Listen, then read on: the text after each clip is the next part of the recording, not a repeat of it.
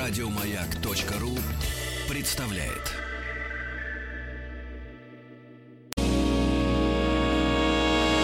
Физики и лирики. Шоу Маргариты Митрофановой и Александра Пушнова.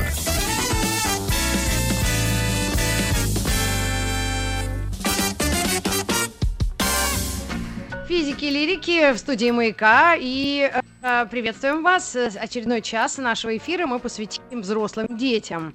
Наша традиционная рубрика выходит по средам, но сегодня э, мы решили ее провести в четверг. Не так ли, Александр Борисович Пушной? Приветствую вас в очередной Да, раз. друзья, потому что у нас был вы- выходной, у нас был 1 числа, если кто не заметил. Но у нас не было выходного, а страна отдыхала. Значит, смотрите, какая история. Сейчас, э, прежде чем мы приступим, я хочу вам сказать, что вы должны отправлять, не должны, вы можете отправлять вопросы по теме эфира на наш Viber, WhatsApp или оставляйте их на нашей страничке ВКонтакте. Зачем? А потому что автор лучшего вопроса сможет посетить онлайн-курс проекта «Синхронизация. Как быть здоровым». Именно лектор образовательной платформы «Синхронизация» и личный э, корпоративный тренер Алена Ванченко сегодня с нами. Алена, я... Здрасте, во-первых, вы слышите нас? Здравствуйте, Алена. Здравствуйте, я вас прекрасно слышу.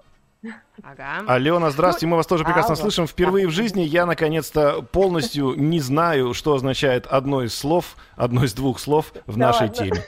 Ну, ну Ну, давайте я их озвучу. и- может быть, их к лучшему. Давайте я озвучу и сяду внимательно слушать и записывать. Абьюзивные отношения. Пожалуйста.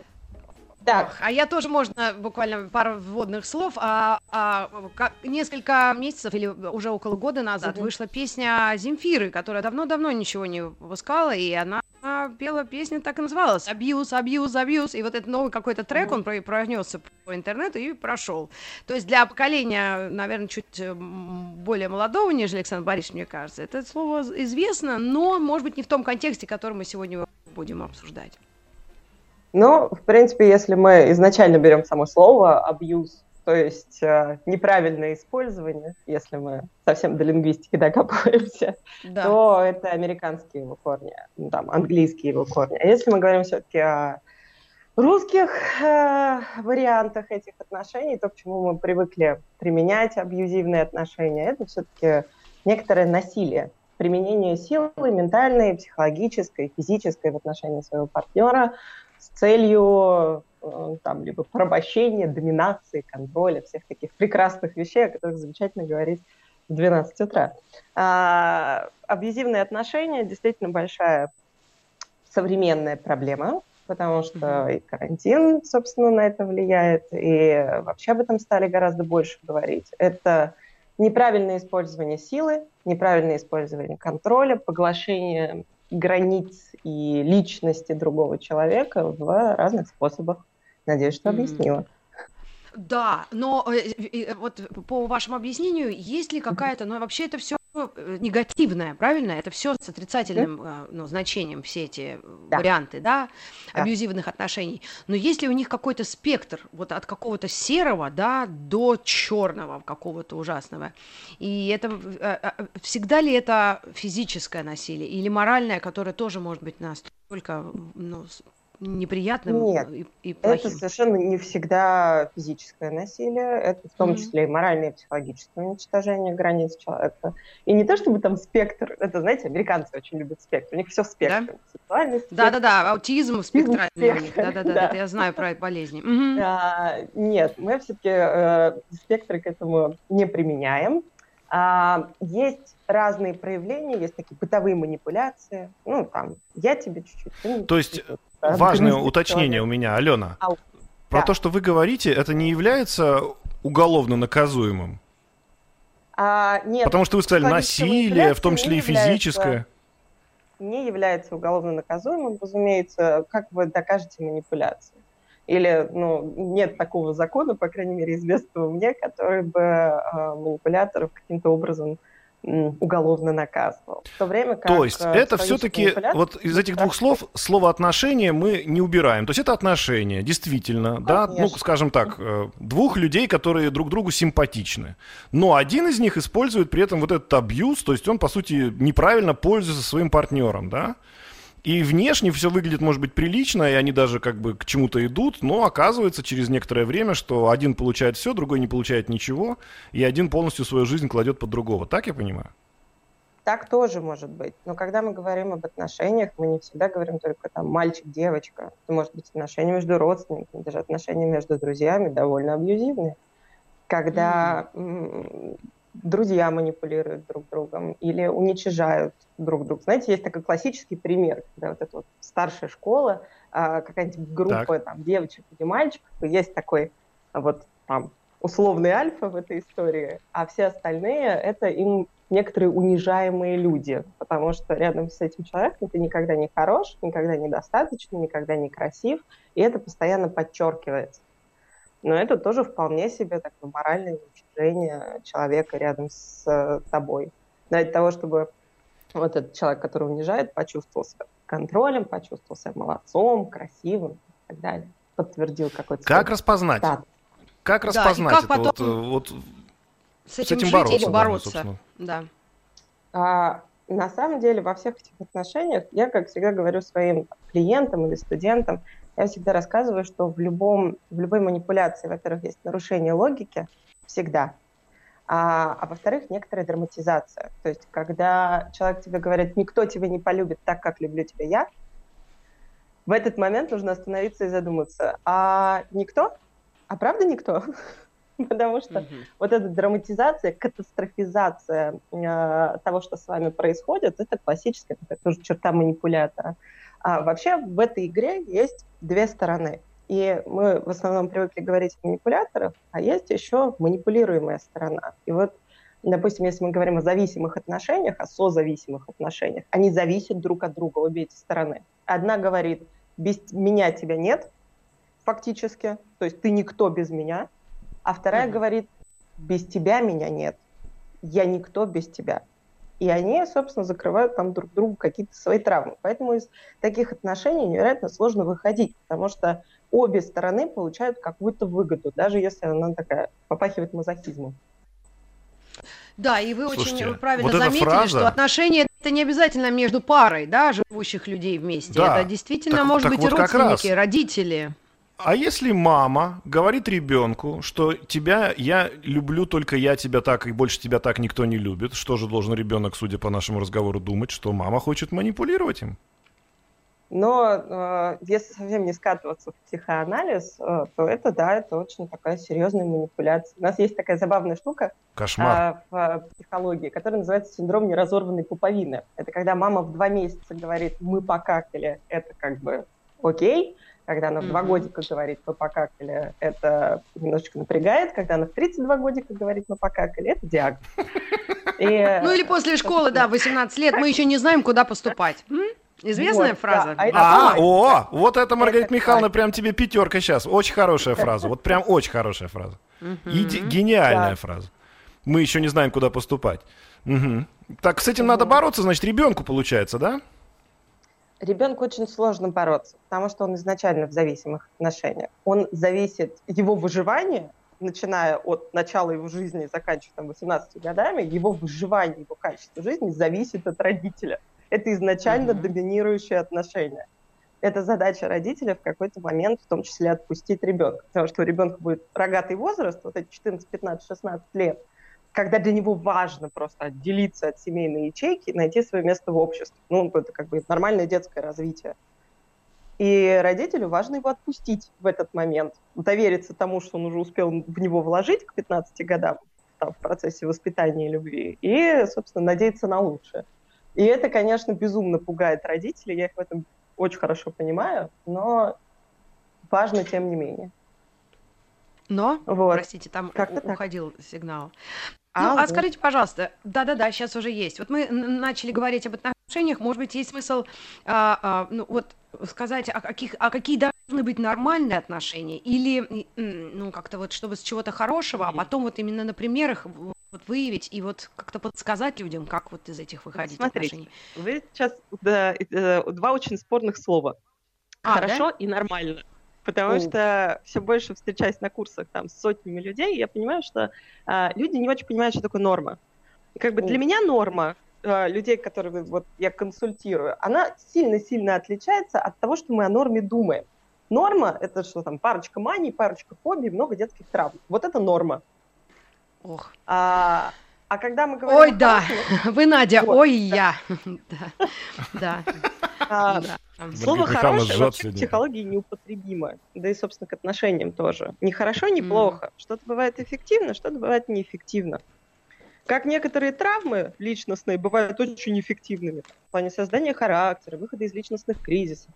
Так, собственно, и разные отношения подбираются. Мы совпадаем травмами. Мы ищем человека, который готов с нами сыграть в нашу игру подсознательно. Это какие-то там родительские сценарии, истории про то, что вот мы уже знаем с самого детства, какие манеризмы, как он выглядит, как он себя ведет, как он э, презентует себя в обществе. И вот мы находим этого своего человека и начинаем с ним какие-то отношения. Если мы говорим о- об отношениях качественных... Я можно сразу пример а, приведу? Мне А, кажется, очень, очень можно. близкий нашим слушателям. Так. А, Пол Маккартни и Джон Леннон. Это два человека, которые сошлись в том числе очень близко на том, что они потеряли матерей в раннем детстве. Там у одного в 15 лет, у другого, по-моему, в 14. И как раз это их очень сильно объединило. То есть Я люди, вот я правильно понимаю, знала. ищут, Ну, они Нет, ищут, говорю, ищут людей с, с похожими проблемами, нет? Ну, не столько наоборот, не с похожими проблемами, а с теми, которые могут дополнить. Возвращаясь к началу разговора, э, условная такая э, человек, которому очень нужно, чтобы над ним доминировали, ищет человека, которому очень важно доминировать. Например, вот они совпали травмами. Это да, обратная история. Мы занимаем две роли, которые дополняют друг друга, а не которые похожи. Потому что роль, которая похожа, нам ничего не даст. Мгм. Так. Да, это Да. понятно. Э, Да, я поняла. То есть в Вот. отношениях, то есть каждый может сейчас слушающий вас и нас э, человек про- просто проанализировать свои отношения с близкими людьми или в паре, да, наверное, свои. С чего лучше начать и, под- и посмотреть, что, что происходит. И Как всегда в Ну, психологии смотрите, лучше начать мне себя. кажется, мы немножко в теорию ушли. Давайте немножко на практике. Вот смотрите, есть два человека, два друга. Мгм. Они общаются между собой в принципе, довольны своей дружбой. Но один человек всегда другого что-то просит, а тот человек, которого просят, он никогда в ответ никаких просьб не, не, ну, не делает. И так, если посмотреть, что называется, совокупную переписку, то один человек постоянно просит второго что-то сделать, а второй никогда этого ничего не просит. Это, это ненормально. Да. И, и надо как-то вот человеку, которого все время э, а, заваливают просьбами, обеспокоиться этим, ты нам не ездишь или что? А вдруг ему комфортно так жить и выполнять для этого человека какие-то просьбы, чувствовать себя нужным? Вот, абсолютно. Это его травма. Ему нужно чувствовать себя нужным. Почему Ему нужно травма? подтверждать любовь других людей тем, что для них постоянно что-то делать. Совершенно симбиотические отношения. Вот они друг другу помогают таким образом. А если вы в какой-то момент, там, допустим, вас просит постоянно о чем-то друг, а вы, не знаю, нет у вас храбрости что-то попросить, или вот, вот, вот достала вас эта ситуация, ну, для начала мы смотрим в себя. А почему вы не можете попросить? А почему вы не можете сказать нет?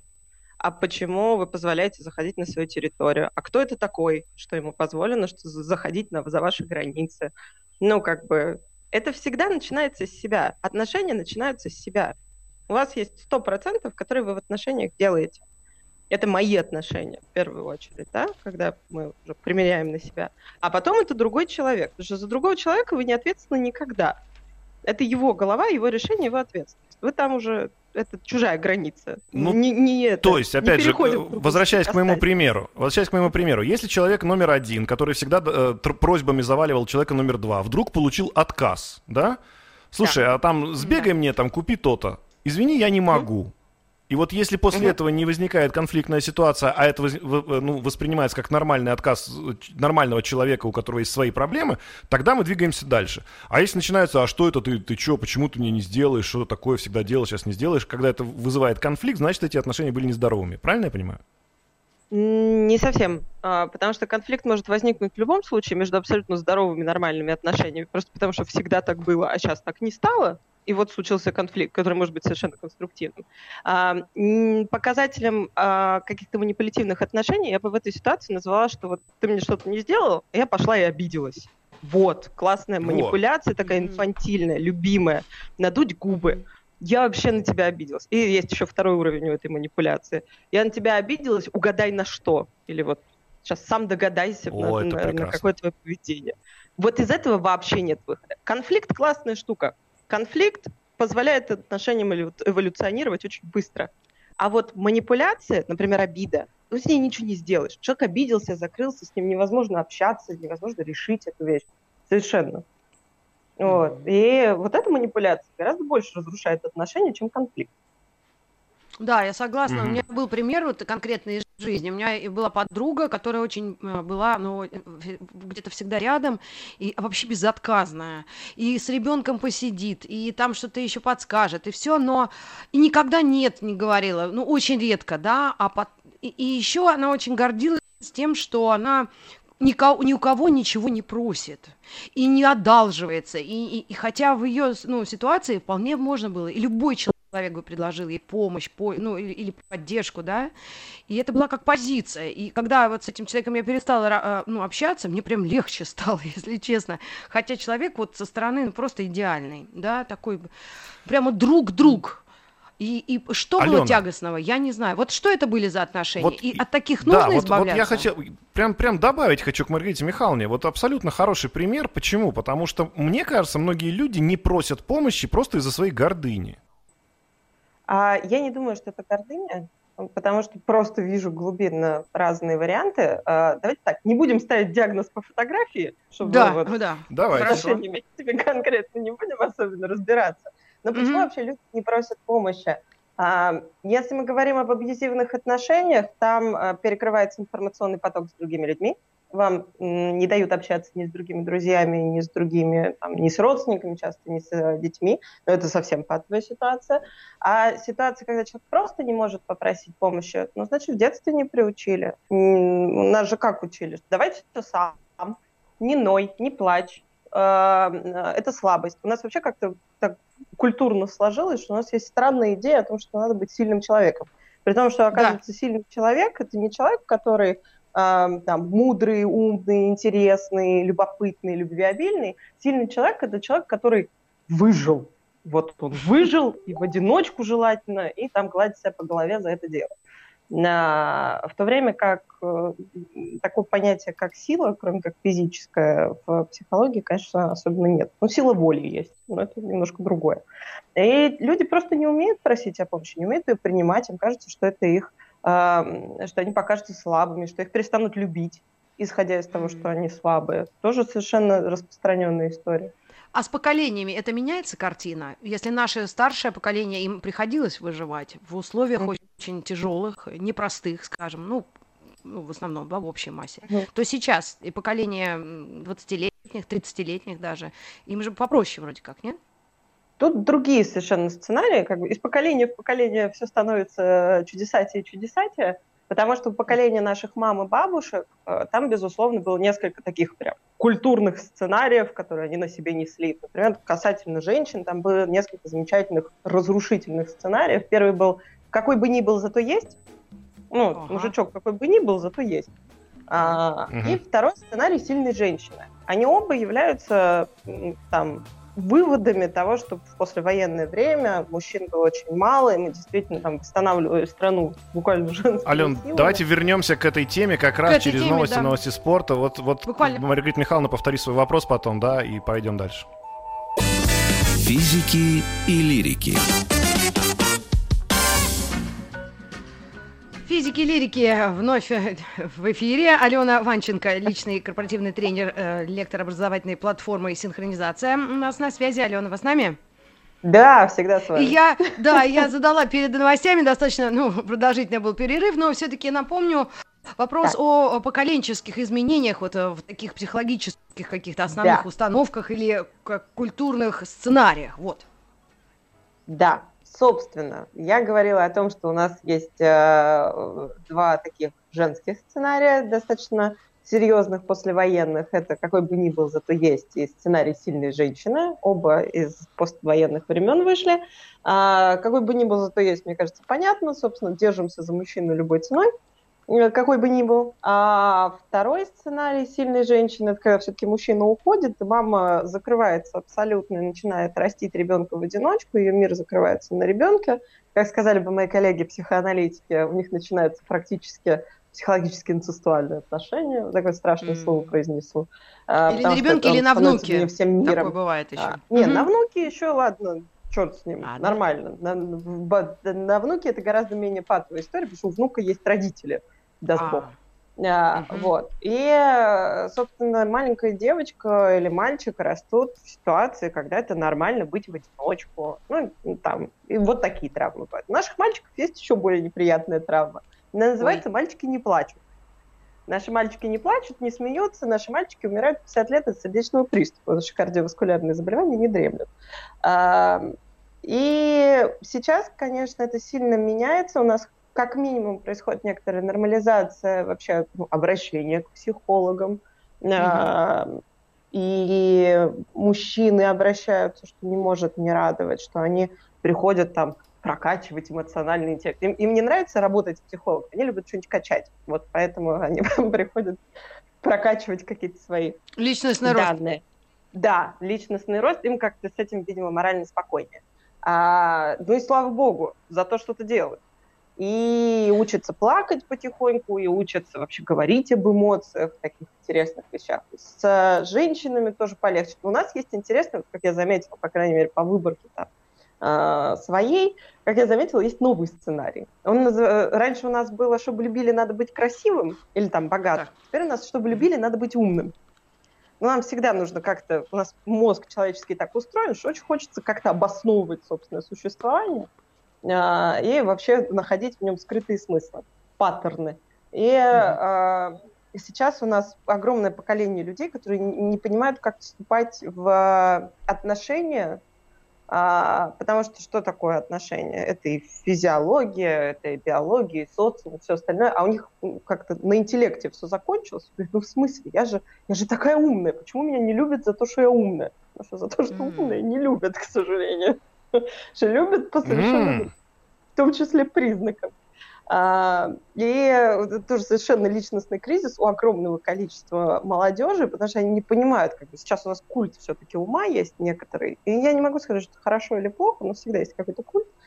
А, но их это ставит в тупик. Такие, в смысле? Ну я же умная. Почему вот я несчастливая? А это какого возраста люди?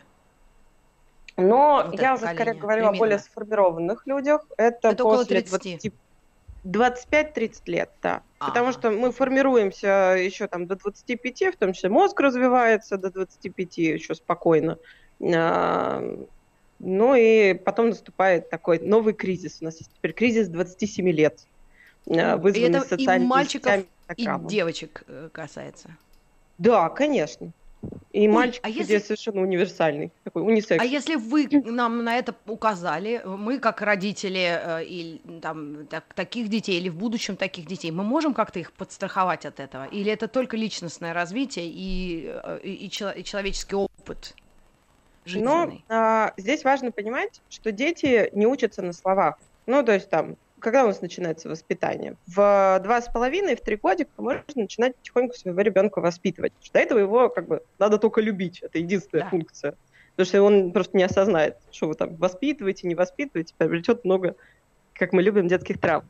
А, а когда мы начинаем его воспитывать, мы его можем воспитывать только собственным примером. Ну, потому что млекопитающие, к которым мы относимся, это такие замечательные существа, которые не учатся на словах. Мы учимся, повторяя за нашими взрослыми же наши взрослые выжили когда-то, и нам нужно этому научиться.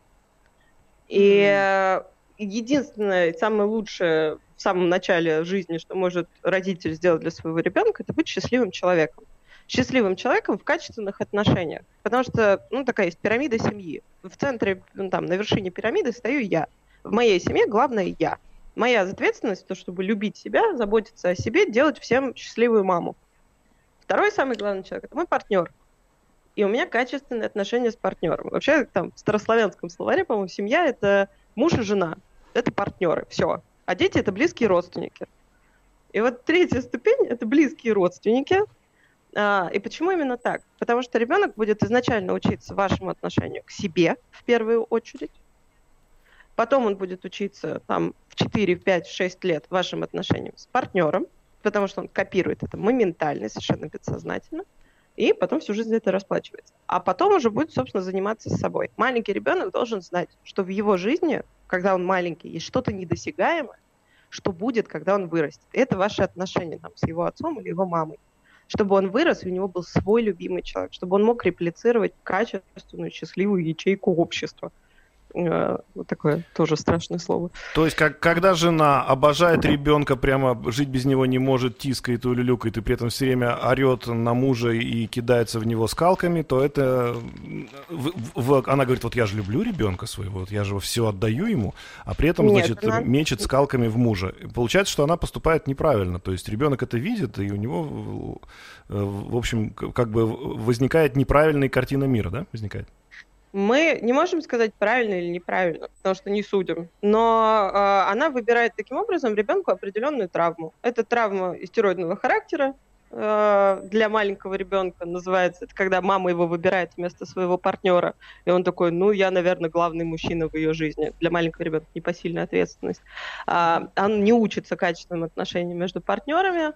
Ну и, собственно, что с мамой в этот момент происходит? Эм, у мамы заканчивается жизнь в этот момент на ребенке. Ну, то есть это, это, это не нормальная история совершенно. Это э, все хорошо, и никто не счастлив.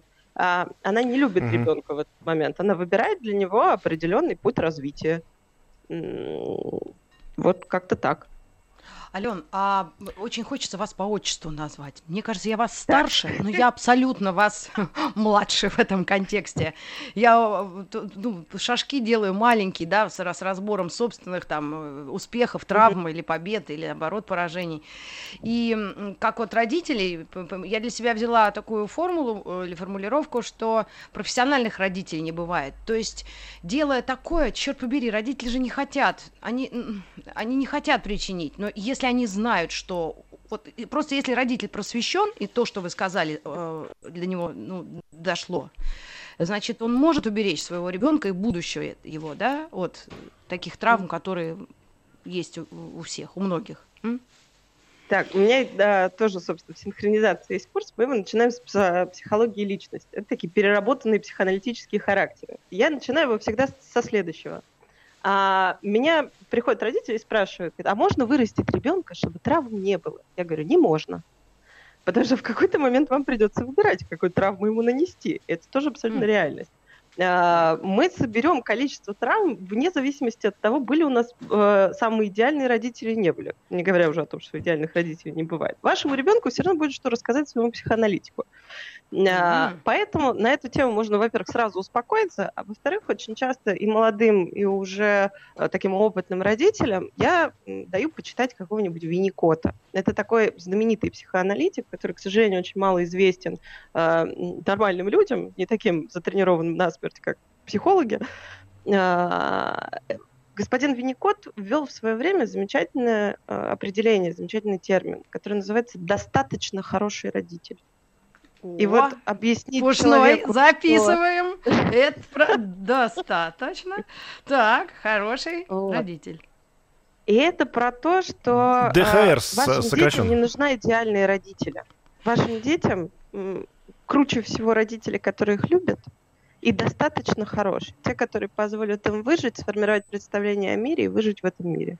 Ну, вот это такая супер база. Никому не нужны идеальные родители, потому что это э, в том числе новые детские травмы. У нас, mm. мне кажется, куда Значит, мы родители идем, идеальные, а я не такой идеальный, как родители. Начинается вечное сравнение. А, Алена, вот у нас очень хороший вопрос. Я думаю, что он будет нас конкурировать на, собственно, звание лучшего вопроса сегодняшний день.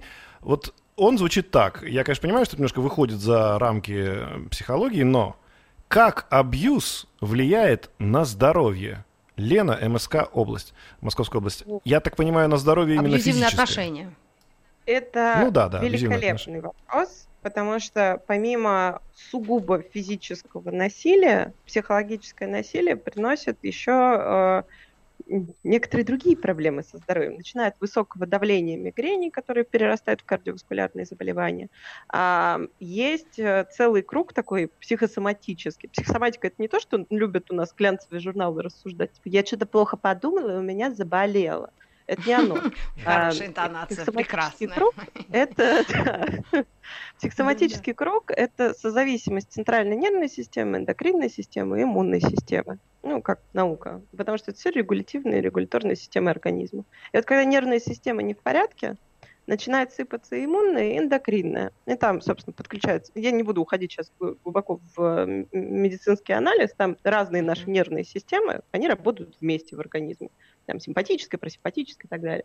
И они просто начинают разрушать организм. В этот момент, э, там, в момент постоянного стресса может развиваться инсулинорезистентность, например. Ага здравствуй, диабет. Эм, в моменты э, тяжелого стресса, неспособности переваривать, ну, в том числе там, в моменты стрессовой ситуации, там, повышенной тревожности, нервозности, у нас нарушается нормальный функционал желудочно-кишечного тракта. Ну, классический физиологический. Это продолжим, друзья. Физики и лирики. И несколько минут... Продолжаем, друзья. Да. Ну, пришел человек с повышенным давлением, и у него, естественно, сахар повышенный, и еще что-то чешется, и постоянное покалывание. Ему, и он говорит, надо мне лечиться. Ему говорят, да у тебя друг плохой. А, то есть, может быть такое, да?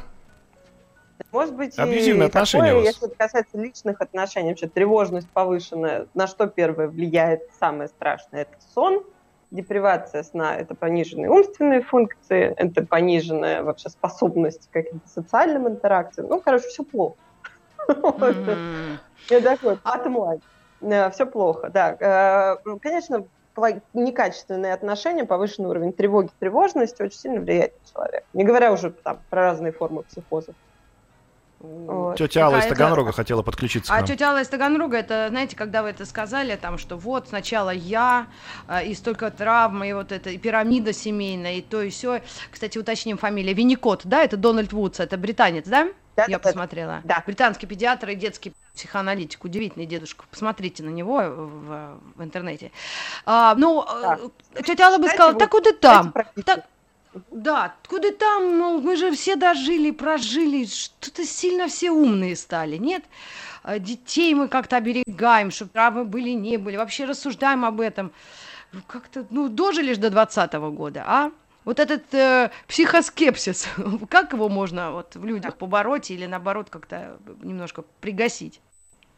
Я, я такой, э, в этом плане э, считаю, что любя побеждай. Я считаю, что никого не надо бороть. Э, я считаю, что нужно образовывать. И, собственно, на это направлена вся моя практика. Потому что меня буквально вчера, ой, позавчера, на лекции про травмы спросили, говорят, а почему после вот Второй мировой войны посттравматического ПТСР, афганского синдрома не было. Я говорю, в смысле не было? Там почти все после спились, все было очень плохо. То, что его не, не диагностировали, не значит, что его не было. А, там, в 20 веке мы жили сильно меньше, например, а в 16 веке еще меньше. А, наука развивается, и наука узнает новые какие-то соединения. Понятно, что этого не было 20 лет назад, мы как-то выживали, потому что мы здоровые, адекватные, млекопитающие, которые вообще все существование нацелено на то, чтобы выживать и размножаться. Мы в этом плане э, большие Ну да, молодцы. но если с точки, но... зрения, с точки зрения природы, Ален, с точки зрения природы мы не нужны природе после 30 лет вообще. После 50 Это мы не надо после уже. 30. Нет, после 30 ты родила там э, как бы ребенка, что называется, выполнила свою задачу, до свидания. С точки зрения Нет, Сейчас рожают и 47. Ну, ну. А, менопауза к 30 не наступает, слава богу. Сейчас да. Это ну ладно, это 40, Александр 45, ну ты уже загнул после, после 50, да. вот там ну, уже есть вопросы, да. Вот, но поскольку мы существа не исключительно биологические, а также социальные и ментально развитые, что у нас изменилось за несколько поколений и за последние там сто лет больше, чем что-либо? Тело у нас осталось а, там, с каменного века с легкими изменениями, а вот мозг сильно поменялся, мозг сильно вырос, мозг стал сильно другим. Там, изменилась нейронная структура. А, мы не можем без мозга. Через за 50 лет, люди за 50, это люди, ведущие племя. Это люди с социальной функцией обучать молодняк. Это люди с социальной функцией нести историю народа. И это очень важные функции, которые нам как социуму невероятно потребны для того, чтобы выживать дальше и жить дольше. Потому что мы все хотим жить дольше. У нас есть такой универсальный страх у всех, страх смерти. Он, он движет всю науку, всю биологию, всю медицину, всю нашу, э, все наше единичное существование. Это совершенно нормально. Конечно, мы нужны, мы социально нужны, очень важно. Кто наших внуков будет воспитывать? Действительно. Если я Ну правильно да, да, поняла да. вопрос. Да. Ален, у нас осталось буквально несколько минут. Мы всегда в конце задаем э, так или иначе футуристические вопросы о том, Так. как будет в дальнейшем. Значит, вот наш мир, как нам сейчас многие говорят футуристы, он будет все жестче, динамичнее, количество контактов будет только увеличиваться, психика не будет с ним справляться. И возможно, что вот то, о чем мы сегодня говорим, это эти абьюзивные да, отношения, они в будущем, по-вашему, будут усиливаться, их количество будет увеличиваться, или наоборот, мы станем такими умными, хорошими, у нас у всех будут приложения, в котором можно будет пройти тут же тест. Тест прошел друга на абьюзивные отношения, и ты абьюзивный, до свидания. И всех разогнал Э, Как вот вокруг. вам кажется, и всех разогнал вокруг. Как ва- вам Бедные кажется, или просто сфотографировал как человека? да, и, и тут прыгать со скалы. Нет, так, конечно, не будет. Да. Я думаю, что мы э, испытаем еще один кризис. Если у нас был кризис абьюзивных отношений, где там, я сейчас условно скажу, муж поколачивал жену и бьет, значит, любит. Это было некоторое количество лет назад. Сейчас мы переходим в другую крайность, когда мы становимся невероятно Так. толерантными. А, Я Мгм. думаю, что в какой-то момент это дойдет до, до жесточайшего Абсурда. пика, и поймем, что человек не остров и не может существовать гипертолерантность. Нас откатит обратно. Где-то у меня, э, я всегда с надеждой смотрю в будущее, поэтому мне кажется, что мы найдем какую-то золотую середину между тем, чтобы иметь качественные отношения, заботиться в первую очередь о себе, потому что без тебя любимого у тебя не будет качественных отношений, и это когда-нибудь мы завоюем эту идею в умах молодежи, может быть, может быть, следующего поколения, и найдем Так нам же внушали годами, что Эти- думать о себе это плохо. Нужно думать о деструктивные стране, о людях, а это, ну, это мне, а эгоизм, вот этот, господи, сколько было упреков, когда я брала большее яблоко себе, а не оставляла родителям э, ужас. Ты до сих пор не можешь остановиться. И мы Да. растили детей абсолютно. Мы до сих пор не можем остановиться. Я помню своего советского детства, как шоколадку делили на несколько частей. Вот я всю свою жизнь, до, там, до 25 лет... И давали даже дедушке, которому нельзя, у которого диабет. Потому что у меня это, это было дело всем моего ума фантазии. Ну, я, конечно, метафорически в том числе говорю. Мне, мне хотелось всю шоколадку, черт побери. А, вот, а потом Да. я уходила от э, сахарной зависимости. Да, да. А у Ну меня и жена, представляете, она взро- взрослый человек, у меня жена до сих пор, она, она а, берет, покупает в магазине колбасу, вот ну такая вареная колбаса, отрезает кусок и ест. Я говорю, слушай, ну невкусно же без хлеба. Она говорит, мне никогда не разрешали есть колбасу без хлеба, потому что это было как так. Поэтому вот травма на всю жизнь, она очень любит колбасу без хлеба до сих пор. себе откусить корочку от свежеиспеченного хлеба, пока идете домой. Какое удовольствие. Есть Да, по поводу кайф. мудрости Да. народов. Замечательный анекдот еврейский старый. Э, называется «Я делаю вам счастливую маму». Так вот, собственно, м, вся история про эти отношения, про семейные отношения, про «я делаю вам счастливую маму». То Это есть вот главное это счастливая главный- мама. А? Ма- главное в семье счастливая мама. Главное Да, это, это надо детям говорить. Детям надо говорить своим, я делаю вам счастливую маму, мама занимается собой. Спасибо, Спасибо огромное, вам а, огромное. наши, Был- наши it гости. was a pleasure. Да, очень приятно познакомиться, пообщаться, и мы вам а, выдадим победителя, Как? задавшего лучший вопрос. Как абьюз влияет на здоровье? Да, вот Лена победила у нас. Получит, соответственно, возможность. Еще больше подкастов на радиомаяк.ру.